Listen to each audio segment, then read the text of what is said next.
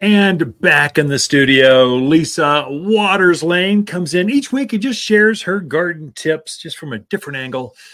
I think there's value. You get to ten gardeners in a room, you're bound to get about twelve or fifteen different opinions yeah. or ways to do things. And mm-hmm. so I think there's value. That's part of the reason that gardening is so social. Is so uh, uh, it's just it's, it's a group effort. It's not yeah. something you do on your own. It's something you research. And at any age, no matter how much experience, you never stop learning gardening, which is what I love about it. That so welcome, true. welcome, Lisa. Thank you. So what do you got for us this week? What's uh, going on in your garden? Well, so we've had a very nice, pleasant winter so yeah. far. Um, so we have some windows that face out front in our yard. And I was looking out the windows the other day and there were just, I don't know, at least maybe dozen or more little finches, little birds oh, yeah. out there in the front yard. Sure. And they were just as busy as could be and yeah. happy as could be. And then uh, later that day I was looking, because we have a little fountain there. Yeah. So look over in the fountain, which is running because we it's underground. It's for the birds. Keep it running through the winter.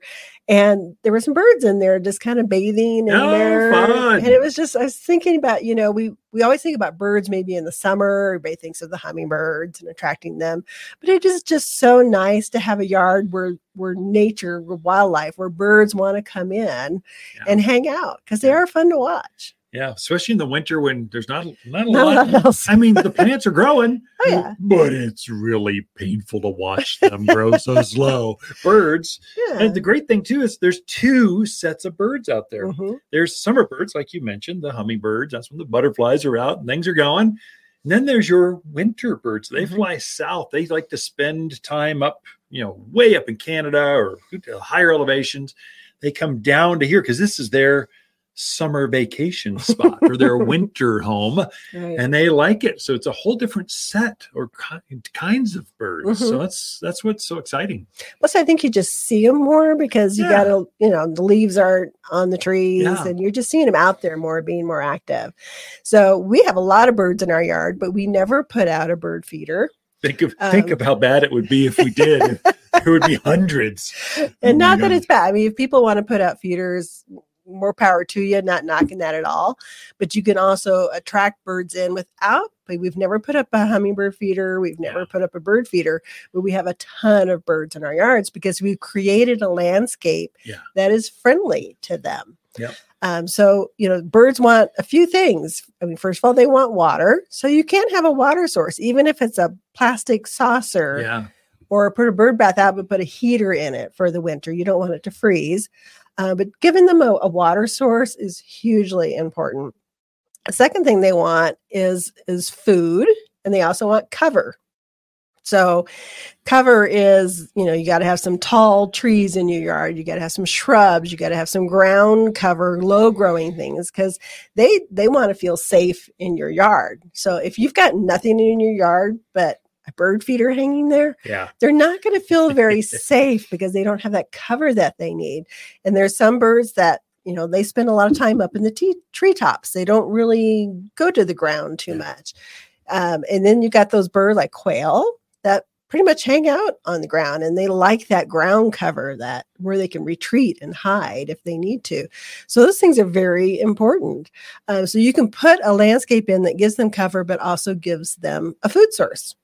So there's a lot of, of plants we can put in that provide berries and uh, wildflowers that give seeds and that kind of thing. So I thought I would kind of talk about those plants. I like it. No, that's perfect. So we've got water in the backyard and the front yard. Mm-hmm. We've got a full-on pond in the back. I noticed the bigger birds like it back there. Yeah. They want to jump up on the rocks and go on the waterfalls and kind of be over here. You know, get kind of there towards the evening. They're like hydrating before the cold, right. before the evening comes. The front yard is more of a, it's a tall piece of granite, polished, water's bubbling up the top. It's not as aggressive. Right. And the smaller birds, and the mm-hmm. robins, I'd say not, not all small birds, but the smaller birds mm-hmm. in general, like the front, yeah. front one. Not that they won't go in the back, but they just would prefer the front one. And we've adjusted them so they run during the day. Right. So they don't freeze. So everything's running during the day when the birds are out. So it's like, it's like eleven to four, we're running the... Mm-hmm.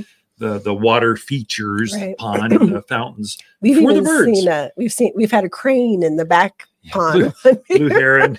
Blue heron. We've seen eagles flying over. Yeah. Ducks have been in the back. That's true. Pond, we had a kinda. ducks a couple years ago. It's crazy. It's kind of fun. The doves go out there and use a yeah. lot. So the back one, you're right. It's definitely the big birds. The front one, especially in the summer, the hummingbirds love to hang yeah, out. They just will grab onto the fountain and just kind of hang there with the water going over, and just kind of take a take a yeah. rest and take a sip. And mm-hmm. it's kind of weird to watch, yeah. but it's, it's fun interesting. To watch. Yeah. So in your yards, if you're looking for tall canopy trees, some that do really well here, um, your maples, oh, yeah. your pines, your spruce, aspen, uh, sycamore, all yeah. of those are going to do really well in your yard. Beautiful trees, um, but they give you that that. tall canopy plant that they That's need. Where they're going to roost too. Mm-hmm. They're going to be up there. The hummingbirds, we see them all the time in the mimosas, yeah. maples. Uh, they're up there roosting. You see little mm-hmm. tiny nests little in there. there. So okay. yeah. Yeah. And our big juniper too. We have big oh, native yeah. juniper back there. I love there. that big, thick. They mm-hmm. like the thickness. Right. And, and you'll see uh, uh, uh, an entire flock of birds in this one tree going crazy. Yeah. Oh, my gosh, it's such a party. We're all here. It's so exciting. Yeah, so definitely need those tall plants in your yard. Um, you also need some medium canopy plants. Uh, ones that I thought of are barberry, uh, caryoptis, butterfly bush, yeah. um, things that actually produce a berry. So yeah. cotoneaster, pyracantha, lilac, yeah. lilac um, yeah. just things that, that they're can get into to kind of hide. And, and if you can give them a food source at the same time, it's even better. Pyracantha. I said pyracantha. Oh, you did. Sorry. I missed it. I was trying to help you think of others. There's, there, we've got a, we got two acres of garden centers and nothing but plants that are medium sized. We can I help have you to with say that. My favorite class of plants for this would be your cotoneasters, because yeah. there's some tall ones that get about six foot. Gray leaf gets about four foot. There's some low growing ground cover ones. Yeah. So they kind of, and they're just a, they're animal resistant as far as deer and bunnies and that kind of thing. But they also give a really nice berry, which is really pretty. Uh, so those are good. Oregon grape holly. Oh, good would choice. Be another native, one I thought sure, of. Yeah. Um, sand cherry, serviceberry, sumacs, another good one.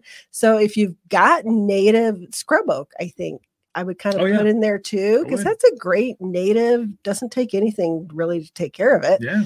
And the birds love it. So you don't have to clear everything off your property. Um, you can leave some of that native stuff in there and, and make the birds happy as well. Then your low-growing plants. So we put in, we have Salvia gregii, uh, we have Gallardia, Dianthus, um, Russian sage. Russian sage yeah. is another really good the, one. The, the dwarf lilacs, so the, the repeat blooming, uh, bloomerangs, mm-hmm. got those, yuccas. Right. Oh, there's a bunch. Oh, there is. And so the even in the summertime, you can do a lot of annuals. You know, oh, sure. zinnias, things like that, that the birds love, love to come that. in. So in like this time of year, so back at your office, you had a bunch of wildflowers growing, but we cut them down, but we left kind the of seed. the seed there. Yeah. So that gives the birds something to eat. Your grasses. Grasses are excellent yeah. for those winter birds um, because they're eating the seed heads. So you can put a lot of things in to kind of encourage, naturally encourage those birds into your yard. Did you notice in the backyard last week, we had a pair. There's two uh, roadrunners working the, the wildflowers back oh, here. They really? must be eating, I don't know, seed or oh, wow. uh, grub, grub, something. They're out there. Something's back there for them. Oh, they're, they're loving it. They're just camped out. They're up on the fence. They're looking oh. at the corral. They're yeah. It's kind of fun to watch them tag ah, team. I didn't yeah. see them. I'll yeah. have to keep my eyes out for them. No. But it is fun to watch all the little birds come in and, and kind of just make their home your home, your home, make their your home, home, their home. Yeah, that's right. It's pretty easy. Right. So I think the main thing is, and, and I'll get in my soapbox again because it drives me bonkers. And I get it. People move here, they retire, they want more of a low maintenance yard. But if you have nothing but rock yeah. and a one tree in your yard, and a boulder, in, and a boulder, gotta have the boulder. You're really not encouraging nature. You're no. not, and, and and you're missing out because you're not encouraging that. You're missing one of the more beautiful things in life, which is watching nature. Nature. We are surrounded. We're on the flight path. So mm-hmm. we are on the migratory pattern. So Lisa, thank you. How to attract more birds. We've got this handout at the garden center. You want it. It's like three pages of just plant recommendations, what Lisa just summarized. Come in. It's free. We'd love to chat, chat with you about how to do that. But getting more birds in your yard. Be right back with more after this.